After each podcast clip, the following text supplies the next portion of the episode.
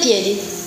Un programma di e con Luce Tommasi, Luisa Mostile, Sono Luca Fazzo, Fabrizio Marini e Andrea Fellegara, a cura dei Pontieri del Dialogo. Un caldissimo benvenuto cari amiche ascoltatrici e amici ascoltatori, sempre dai mille piedi su Radio Francigena. Oggi parliamo di un libro e ne parliamo con il suo autore, un libro eh, particolare che si chiama Sul confine. Il sottotitolo è In cammino tra Italia e Svizzera, dal Sempione alla Valformazza e lo facciamo appunto con il suo autore, editore eh, Monterosa, Monterosa Edizioni, lo facciamo con il suo autore Alberto Paleari. Ciao Alberto. Buonasera, buonasera a tutti. Ciao. Buonasera. Ecco, Alberto eh, Paleari, per chi non lo conoscesse, guida alpina di lunghissima esperienza, eh, originario della Valdossola, almeno dell'imbocco della Valdossola, cioè di Gravellona a Toce in particolare, ha scritto questo libro che è un libro particolare perché è una sorta di diario di viaggio, come io lo definirei, senza tempo, cioè senza riferimenti eh, cronologici eh, precisi, appunto parlando di ben 34 passi che collegano Italia e Svizzera lungo eh, l'arco alpino, appunto, che va dal Sempione alla Valformazza, con un intreccio di storie molto particolare e interessante che vanno dalle storie importanti, cioè quelle che chiamiamo maggiori, alle storie minori, a quelle personali. Ecco, io la, la, la prima domanda che faccio ad Alberto è, quando uno pensa a una guida, naturalmente, alpina intendo, pensa alle vette, diciamo la guida alpina è colui che ti porta in vetta, che porta i clienti in vetta, no? non certo ai passi, perché anzi i passi in un certo senso sono antitetici alle vette, cioè mentre la vetta sobilla l'animo ardimentoso dell'alpinista, dell'escursionista, il passo è quello pensato più semplice, più facile da poter eh, essere utilizzato per portare animali, merci, come sempre storicamente è stato. No? Quindi in certo senso basso ardimento e molto più interesse alle cose che si vogliono fare. Le, le vette erano fino, parlando della storia, fino a ieri trascurate da questo punto di vista. Ecco, quindi ti chiedo, come mai una guida alpina parla di passi invece che di vette? Allora, prima di tutto io non sono più una guida alpina.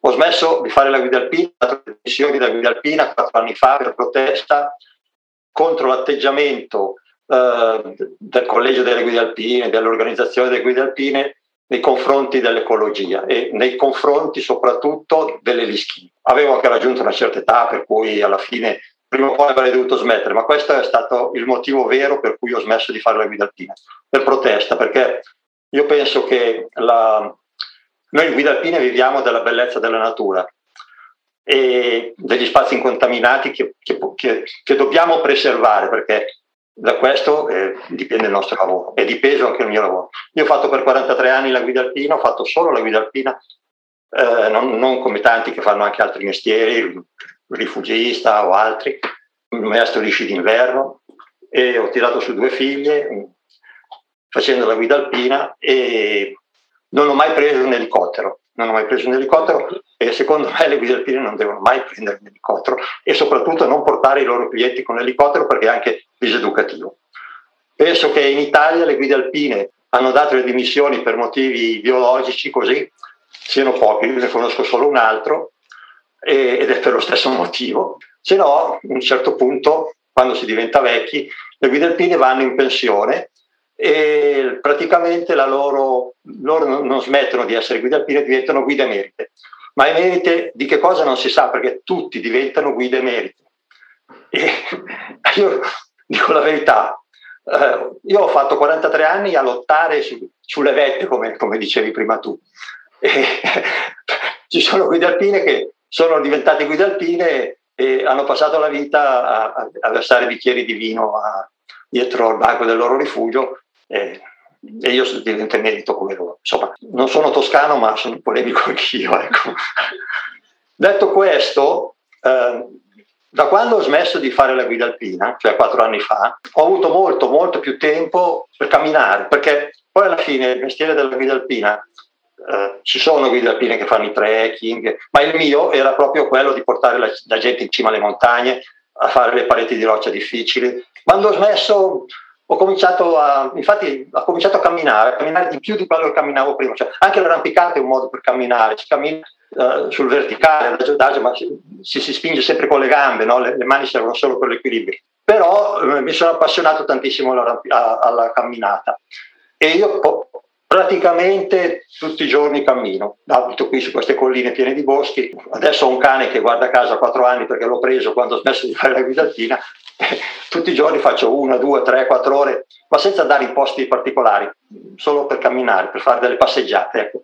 Questo libro, tra l'altro, per andare al libro, non, non è come può sembrare il sottotitolo un cammino continuo, no? non è che io sono stato in giro per tutto il tempo, no? siccome sono molto vicino a questo posto, eh, potevo venire a casa a dormire, potevo tornare, potevo andare quando c'era del tempo, e bene o male mi ha impegnato per l'estate scorsa. Da, cominciato, abbiamo cominciato a girare, poi abbiamo cominciato a girare io, la mia compagna e il cane per, per queste montagne, che tra l'altro io conoscevo benissimo, eh, però conoscevo le cime. Ero passato anche dei passi, ma è tutto un altro, tutto un altro, un altro modo no, di, di, conoscere le montagne facendo la guida e, e, andando per fare un libro, per raccontare quello che c'è, la gente che c'è, la gente che si incontra. E, e quindi eh, ci ha, ci ha preso tutta l'estate scorsa. Però il libro era già cominciato prima, era già cominciato durante il, il primo confinamento, quello del, che è cominciato l'8 marzo e è finito a, a maggio dell'anno scorso, perché ho cominciato a pensarci durante quel periodo lì e diciamo che è un libro sul camminare in montagna, eh, però è nato in un periodo in cui io non potevo, non avrei potuto uscire di casa, quindi in un periodo in cui ero impedito di camminare. E, però adesso diciamo, io abito in un paesino di una frazione di 70 abitanti eh, in mezzo ai boschi, esco da casa mia, ho i boschi e ho camminato anche in quel periodo lì perché ma non incontravo nessuno, non, non c'era pericolo di contagiare nessuno né di essere contagiato.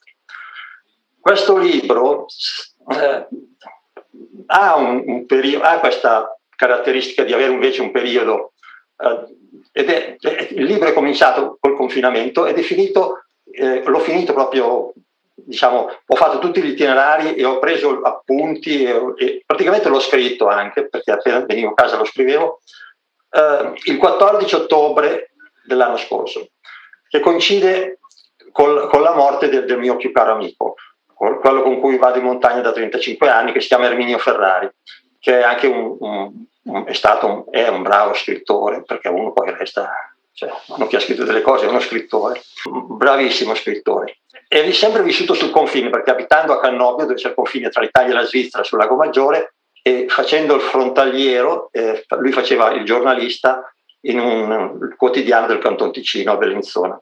Quindi tutte, tutti i pomeriggi partiva e tornava la sera tardi, aveva la pagina degli in questo, questo quotidiano. E con lui abbiamo fatto tantissime, tante, tantissime montagne insieme e abbiamo anche scritto quattro libri insieme, a quattro mani, diciamo. Il 14 ottobre però è una data particolarmente infausta per, per, per l'Ossola, perché è anche l'ultimo giorno della Repubblica dell'Ossola, del 14 ottobre 1944, quando sono arrivati i nazisti e i fascisti eh, dopo 40 giorni eh, che, che, si è restaurata questa Repubblica partigiana e 25.000 persone hanno dovuto scappare in Svizzera attraverso anche questi passi che, che descrivo nel libro. E inoltre, proprio a Gondo, che è il confine tra l'Italia e la Svizzera, sul passo del Sempione, il 14 ottobre del 2000 è caduta una frana che ha portato via diverse case, ci sono stati 13 morti. Ecco, il libro si richiude fra queste due date, che sono, un po' tragiche perché prima il confinamento, il Covid e poi questi, questi fatti. Grande storia e anche storia personale, insomma, si intrecciano nel tuo racconto. Ecco, come eh, riesci a fare eh, camminare insieme questi due piani? Sì, eh, non, cioè non è che riesco, non posso farne a meno, uh-huh. perché bene o male, ehm, io sono il raccordo tra eh, le cose che succedono, le persone che incontro e, e il lettore. No?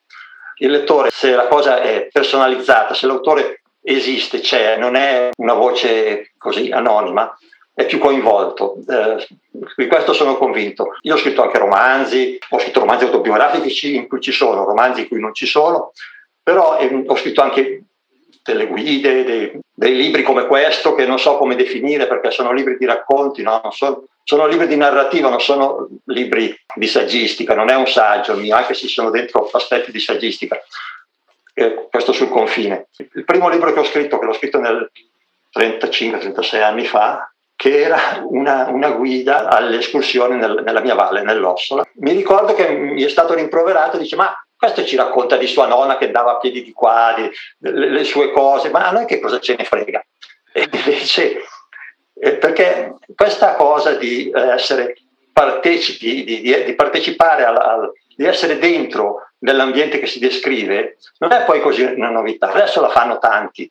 Uno, non so, Rumiz per esempio, lui è particè, no? Ma ai tempi c'era il narratore freddo, no? quando si faceva una guida di escursionismo, chi scriveva la guida non compariva. Non... Poi anche per, diciamo, per, per cose più, più saggistiche, so, di storiche, no? lo storico non compariva, era, era un, uno scienziato, era un... mentre adesso si, si, c'è questa tendenza proprio ed è accettata molto di più di quello di quando ho cominciato a scrivere, di, di comparire. No? Cioè, ci sono adesso, non so, essere parte del racconto è molto Sì, importante. essere dentro nel racconto, no? Ed è molto importante secondo me anche per, a parte che è il mio modo di fare, però è molto importante anche per, per il lettore, per partecipare meglio. Insomma. Alberto, questo libro parla di, di, di, confine, come dice il titolo stesso. Eh, personalmente sono sempre stato curioso di, di, capire quanto questo confine fisico tra Italia e Svizzera poi rappresentasse anche un confine eh, culturale e se vogliamo anche sociologico. Mm, quindi ti chiedo no.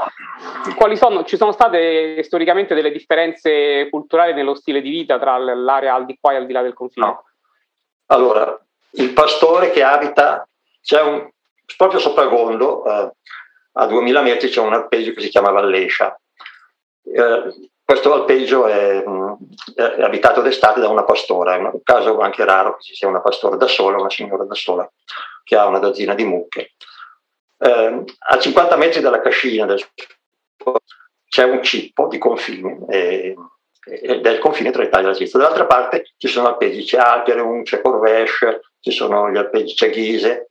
La vita che fanno gli, gli alpigiani svizzeri eh, la vita che fa lei è tale quale, non, non cambia niente. La, la, ma non solo gli artigiani. Io ho parlato con i che ci sono adesso, ho parlato con i genitori di queste persone, i quali nel periodo in cui si faceva contrabbando facevano contrabbando sia gli svizzeri che gli italiani.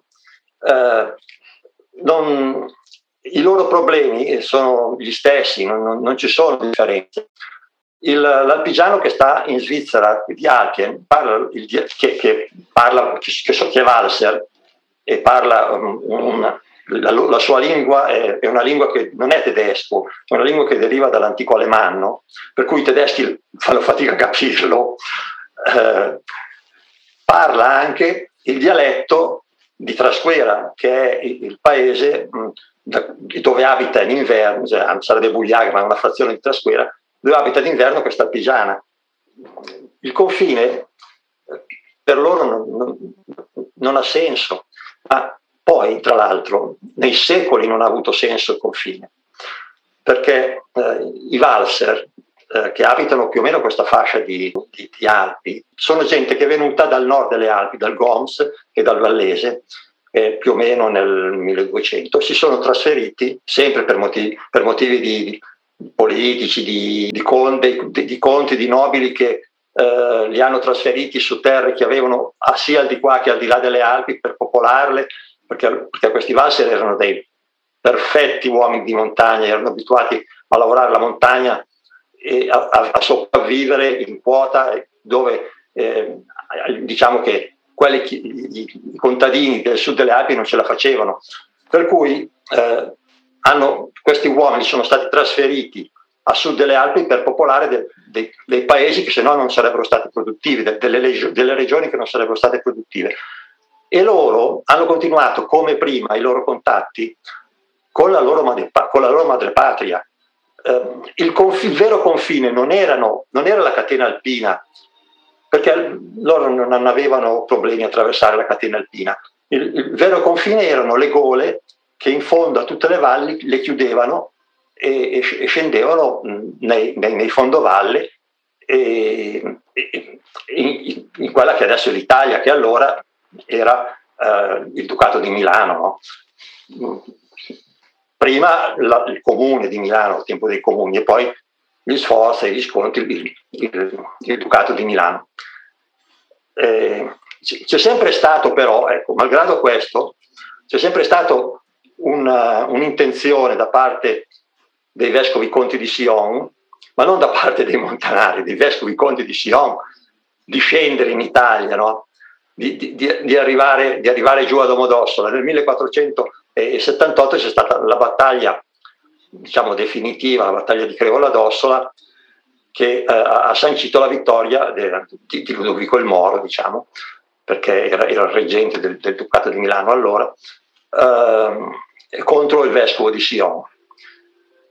Da allora gli svizzeri eh, sono scesi ancora nel 1500, diverse volte, ma nel 1515 con la battaglia di Marignano, famosissima battaglia di Marignano, hanno, hanno, hanno perso ogni velleità di scendere in, in, a Domodossola e poi gli svizzeri sono arrivati anche a Milano, eh, hanno, hanno, conquistato anche Milano, gli svizzeri Matteo Schiner, Cardinal Schiner, di, che, era, che era, un, un, vallesano, io sono andato a vedere la sua casa, abitava, è stato un principe grandissimo, di, è stato un, ha, fatto, ha, retto le sorti dell'Europa questo, quest'uomo, eh, stava per diventare papa, e, eppure è nato in un paesino a Mühlenbach, un paesino nel Goms, che adesso avrà 50 abitanti, ma anche allora eh, c'è ancora la sua casa che è del 1400, una casa valsa del 1400 di legno, è in un paesino meraviglioso, ma eh, beh, lui ha cominciato facendo il pastorello, andava agli, sugli alpeggi, è diventato un, un, uomo potentissimo in Europa. Ecco. Però per rispondere alla sua domanda, ecco, non, c'è, non c'è differenza tra quelli che abitano a nord delle Alpi e quelli che abitano a sud delle Alpi. La differenza c'è magari giù in pianura, ma in, montagna no, non esiste. Alla fine le distanze le creano sempre le barriere fisiche, non tanto i confini tracciati dall'uomo, questo mi sembra di capire. Certo, certo. E... Senti Alberto, però allora io ricordo un tuo libro che hai scritto diversi anni fa, parliamo del 2012, che si chiamava Arrampicare, camminare e conoscere il Mottarone. Sì. In questo libro c'era una prefazione in cui tu, a proposito del discorso che hai fatto, in fondo sembra assolutamente in linea, dice se il Mottarone fosse in Svizzera e parlavi, quindi di una qualche differenza, cioè oggi purtroppo il Mottarone è sulla bocca di tutti per fatti drammatici e, e purtroppo ben, ben, sappiamo. E ricordo che in questa prefazione parlavi per esempio della possibilità di avere una cremagliera, un treno a cremagliera invece che di una funivia. Ecco, la, no, la domanda è... La cremagliera c'è stato dal 1920 al 1966 eh, come in Svizzera, come sul Righi. Eh, il Monterone era chiamato il Righi italiano, il Righi è la montagna da cui si guarda eh, l'Oberlambernese eh, dal lago dei Quattro Cantoni. Eh, è stata tolta, la, nel, io da bambino andavo a sciare eh, al Monterone col trenino, è stata tolta, è stata sostituita da questa funivia. quanto al fatto che io parlo dei montanari che abitano sul confine. Qui non siamo, io abito vicinissimo a Montarone, non siamo sul confine. E, e l'organizzazione la, la, svizzera è completamente diversa da quella italiana. Non, non, non, la mentalità svizzera non, è, non si può dire che sia uguale a quella italiana. Dico che la vita che invece fanno gli artigiani svizzeri o quelli che abitano nei paesini di montagna al confine con l'Italia è, è, molto simile a quello che fanno gli italiani. Insomma. Ecco. Poi dopo la politica svizzera, l'organizzazione svizzera è diversa. Io poi tra l'altro n- non sono neanche poi così un filo svizzero perché certe volte, e anche, anche, gli svizzeri amano tantissimo l'Italia, vengono in Italia. Eh, qui, qui, sul Lago Maggiore eh, è pieno di svizzeri, le, le case più belle le hanno comprate loro, insomma, cioè, non, c'è un, una, una, differenza da questo punto di vista. Amano, loro amano tantissimo, la, la, perché siamo diversi da questo punto di vista organizzativo, no?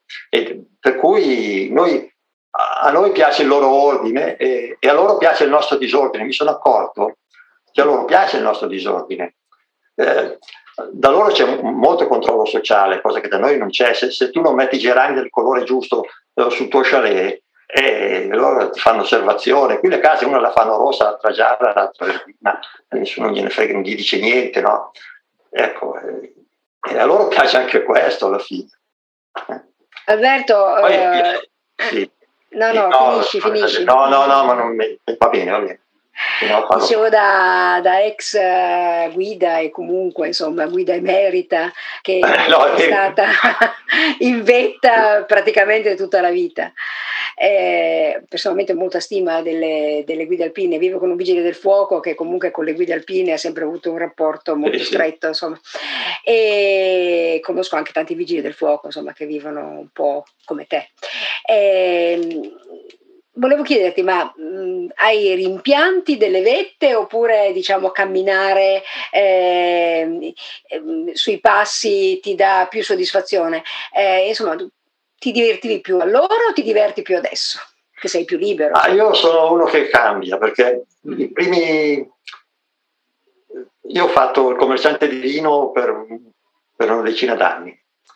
Poi dopo ho chiuso la ditta che, era, che l'aveva fondata mio bisnonno per fare la guida alpina e adesso non faccio più la guida alpina e faccio lo scrittore e non è detto che, non so bene quanto mi resta, prima di morire cambia ancora faccia qualcos'altro, perché non è che uno può fare sempre, sempre tutta la vita. Tutti si stupiscono, no? Io vado ancora in montagna, non è che non vada più in montagna. Dopo che ho fatto la guida alpina, ho, ho fatto un libro che è stato fisicamente molto impegnativo, con Erminio Ferrari, questo, questo, mio amico scrittore di cui vi parlavo, abbiamo scritto insieme Osso la quota 3000. In due estati abbiamo salito tutti, tutte le montagne di 3000 metri dell'Ossola. Eh, non i 4.000, eh, perché ci sono anche di 4.000, solo quelli di 3.000, da 3.000 a 3.999, che sono 75, cioè siamo andati in cima a 75 montagne in due stati e, e le abbiamo descritte, fotografate, descritte.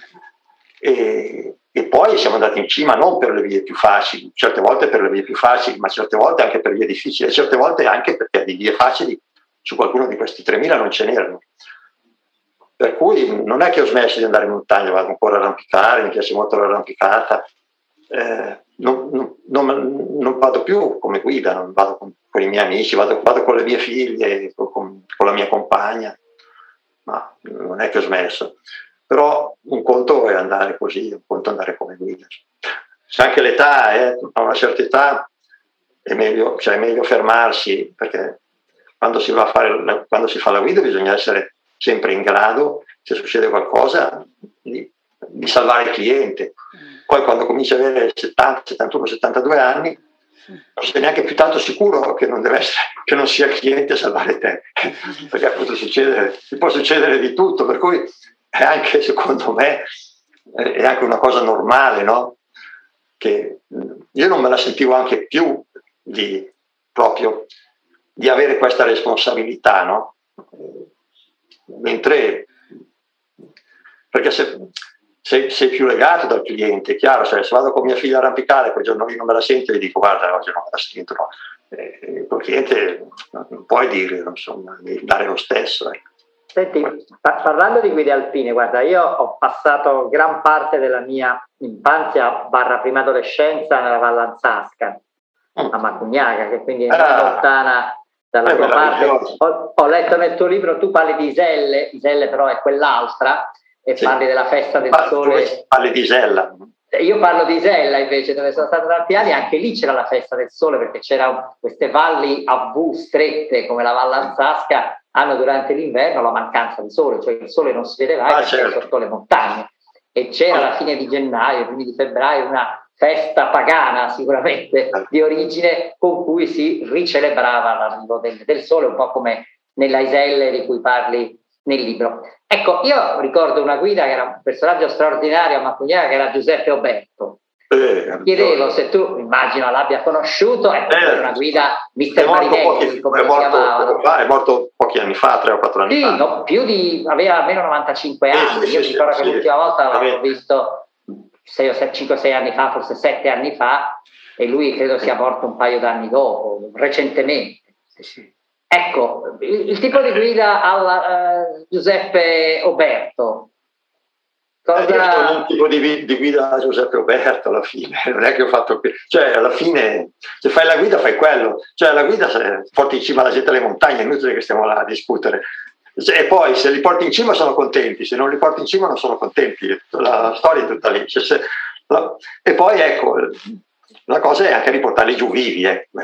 riportarli in cima e riportarli giù, è semplicissimo fare la guida alpina, devi portarli in cima e devi riportarli giù vivi e poi sei contenti, puoi fare quello che vuoi, il resto puoi fare come vuoi, puoi avere un brutto carattere, puoi essere bravo, cattivo, non c'entra niente, se puoi essere contro, puoi essere uno stupido, se li porti in cima e poi li riporti giù, sei una brava guida, quello è il tuo compito. Mm. E lui era, era così, ma, ma, ma, la maggior parte delle guide sono così, cioè sono brave guide. Sì. Io poi alla fine sono amico di quasi tutte le guide, ma eh, quest, questa mia polemica è, è, nata proprio dal fatto che cioè, per quei quattro soldi che prendono da, da, degli schi, no? sembra quasi che, eh, che, che, che non lo so, cioè, perché farlo? Perché.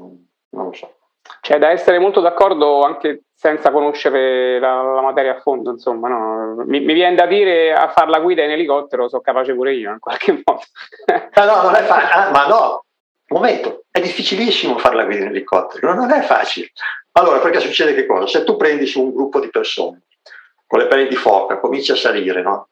fanno fatica, eh, li segui intanto che salgono, arrivano in cima, è, è gente che eh, ha una certa mentalità, ha una mentalità alpinistica.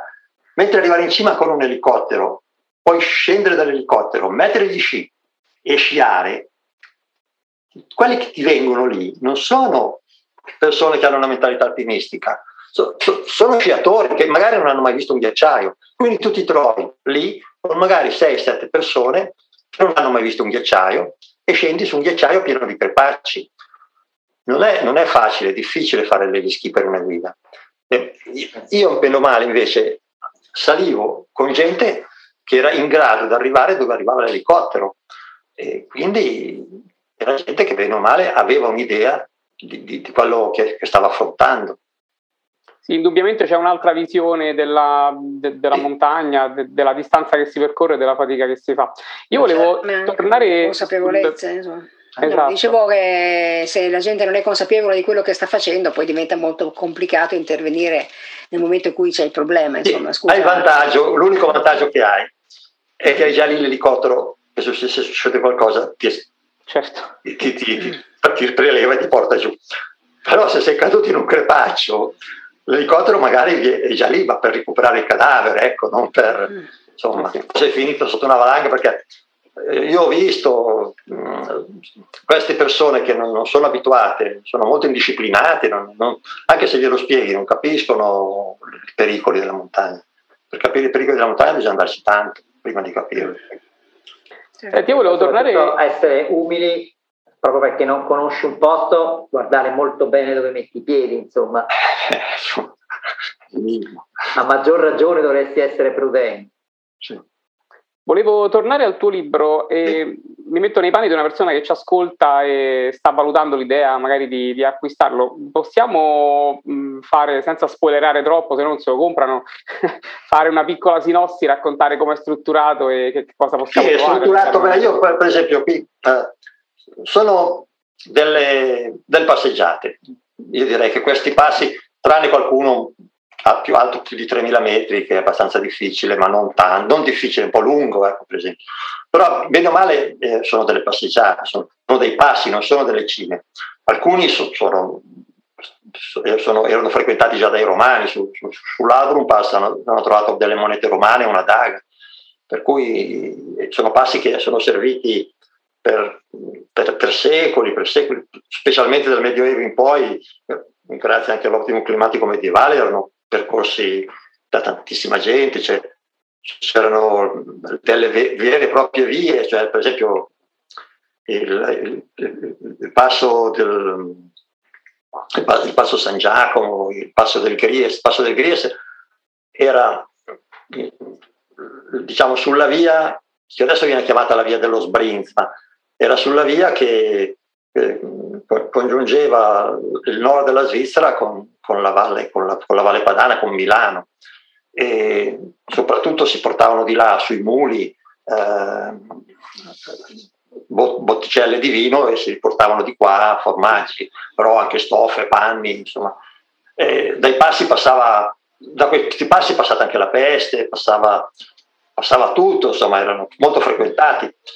E, e quindi questi sono passi accessibili a tutti. Eh, io descrivo anche quelli mol, mol, un po' strani, alle eh, bocchette um, un po' più alpinistiche, e, e che però dal libro si capisce, si capisce subito che, che, sono, che, sono, strani questi, insomma, si cap- cioè, non, non, non, non, c'è. Ma comunque non è una guida, no? non, è, non, è, che, si, che, dico si va a destra, si va a sinistra, qui c'è, c'è questo.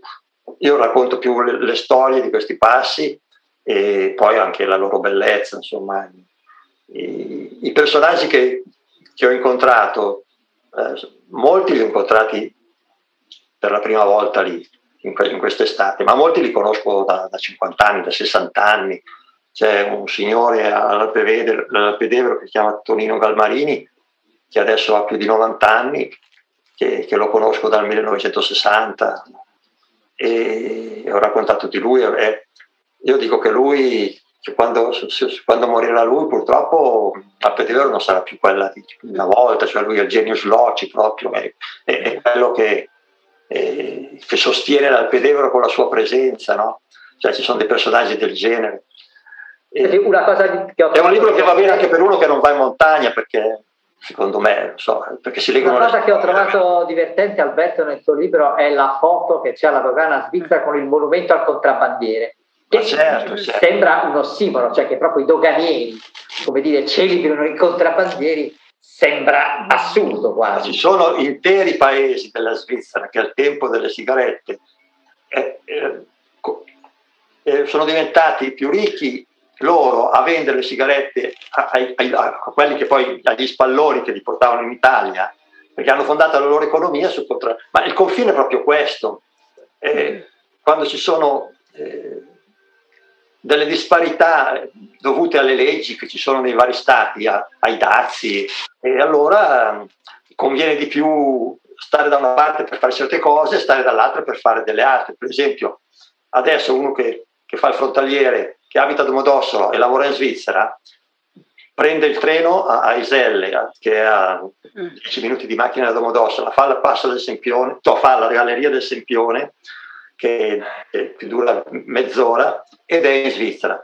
Eh, la paga dei muratori in Svizzera va proprio l'ultimo, prende 4.000, l'equivalente di 4.000 euro al mese e vive a Domodossola eh, dove non, 4.000 euro al mese sei ricco, no?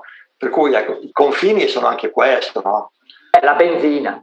Eh, fare, il benzinaio, fare il benzinaio sul confine italiano è un po' duro. No, no non, c'è, non, c'è, nessuno di Iselle, che è il primo paese d'Italia che fa la benzina lì, anzi non c'è neanche il distributore.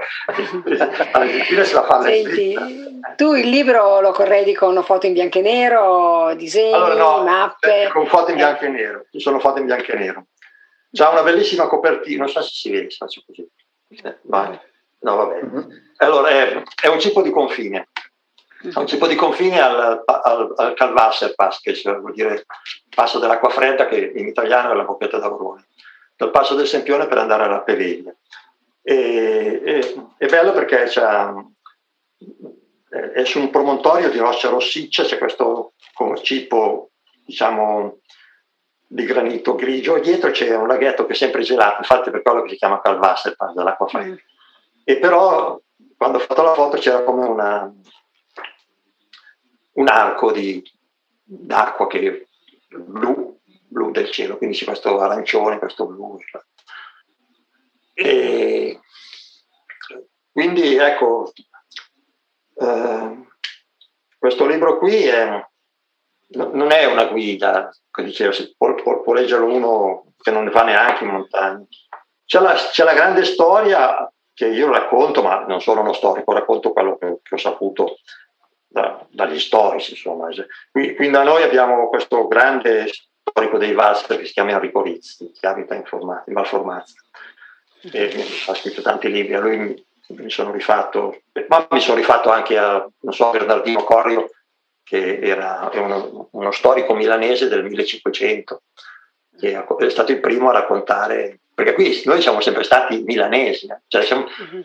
noi siamo sempre stati nel Ducato di Milano, eh, non siamo mai stati, piemontesi lo siamo diventati dopo, molto tardi, nel 1700 e passa, ma nel, nel Medioevo, nel Rinascimento ne siamo stati tornassi a nascere, rifaresti tutto quello che hai fatto? Vabbè, per forza, sì. Sì, sì, sono contento della mia vita, sì. Insomma, non, non, verresti, non vorresti essere romano o siciliano, no, va, va bene no, così. No, no, io non vorresti, cioè, già la storia di rinascere mi sembra una cosa che non succederà, però insomma, se dovesse succedere va bene tutto, eh. Cioè, sarei già contento di rinascere, ecco, però... Però sei contento di quello che hai fatto? Io sono già rinato, io, io sono, quando avevo 60 anni sono finito sotto una valanga ah. E praticamente sono morto, io per quel giorno sono, sono, sicuro di essere morto poi sono risuscitato, perché ormai non respiravo più da, da 20 minuti e naturalmente non, non, si ha la sensazione, cioè quando si è morto si è morto, no? e mi hanno tirato fuori proprio i miei clienti. E, e dopo, da, da allora, eh, ho detto, beh, ma tutto quello che arriva è tutto di più perché... E questo è quando io dico che ascoltare le storie di, delle, delle, persone che vivono in montagna è affascinante. Intendo proprio questo, non nel senso che tutti debbano avere l'esperienza che hai avuto te, ma eh, per dire che la vita di montagna eh, consente di, di, di, veramente di collezionare un patrimonio di storie poi da, da, raccontare che è infinito e che da cittadino in qualche modo vi, mh, con grosse virgolette vi invidio perché in città c'è molto meno da raccontare rispetto a, a quello che c'è quando si vive in montagna. Io, per esempio, adesso soltanto ascoltando le tue storie, devo dire la verità, devo fare outing senza aver letto il tuo libro. Già mi è venuta voglia, come spesso mi capita in queste trasmissioni, loro lo sanno, di, di venire a camminare da quelle parti. per cui, per Io penso è, che è non sia vero. la comunicazione. Penso che non sia vero. Penso che, non sia vero. Penso che in città succedano anche lì delle storie. Adesso non ricordo che scrittore l'ha detto, ma ehm, le storie succedono a chi sa raccontarle. Hai perfettamente Hai ragione. Credo che in realtà in ogni luogo, anche quello che può sembrare il più insignificante, mm. poi se alzi il tappeto, come si dice, ah. dietro, dentro ci sono un mondo di storie piccole, grandi, e sono la, la, la ricchezza poi che magari abbiamo vicino tante volte a portata di mano senza sapere che ci sono, perché sono coperte, sono sotto al pavimento. Senti, grazie mille, il tempo nostro oramai sì, sì, Grazie a voi. Sono stato un po' confusionario. Eh? Stato un po' confusionario, ma va bene. No, no, no, Senti, grazie mille. Ricordiamo il titolo Sul confine, edizioni Monterosa. Tra l'altro, appunto, quello che diceva Luce è molto interessante anche l'uso della fotografia in bianco e nero e dei disegni, le mappe, ma non mappe nel senso tradizionale del termine, ma dei disegni a mappa. Ci sono due, quattro mappe, sì. E anche questo è interessante, io credo che oggi l'abbiamo visto anche con altre eh, case editrici piccoline, ma proprio perché sono piccole di nicchia, sono anche molto curate nelle vesti grafiche e usano la veste grafica anche come mezzo di racconto del certo. libro. Quindi è un grosso aiuto, penso, che gli autori hanno da questo punto di vista. Sei, sei d'accordo? Ma sì, poi a parte che diciamo la verità, il e nero è più economico, però a me piace di più, mi piace di più il bianco e nero, ha un fascino antico, no? una foto in bianco e nero, anche se non è tanto bella, sembra antica, per cui ha, ha un'aura di, di, più, è più bella di una, anche perché queste, tutte queste, queste foto sono, le ho fatte io, quasi tutte, poi qualcuno l'ha fatta al mio amico, questo Erminio Ferrari, eh, che tra l'altro lui era anche un bravissimo fotografo, molto più bravo di me. E comunque, quindi si fanno colori, e poi dopo si, si, mettono in bianco e nero, no? Però in bianco e nero sono più belle, secondo me. Infatti c'è l'editore che con i miei libri vuole sempre mettere le foto colore, mi chiede se io dico no, preferisco e nero, preferisco e nero. Alberto, grazie mille. Grazie. Grazie a voi. Grazie mille. Grazie. Ci vediamo dalle tue parti, dai. Eh, dai, vogliamo venire a camminare da te. Buon cammino allora, buon cammino.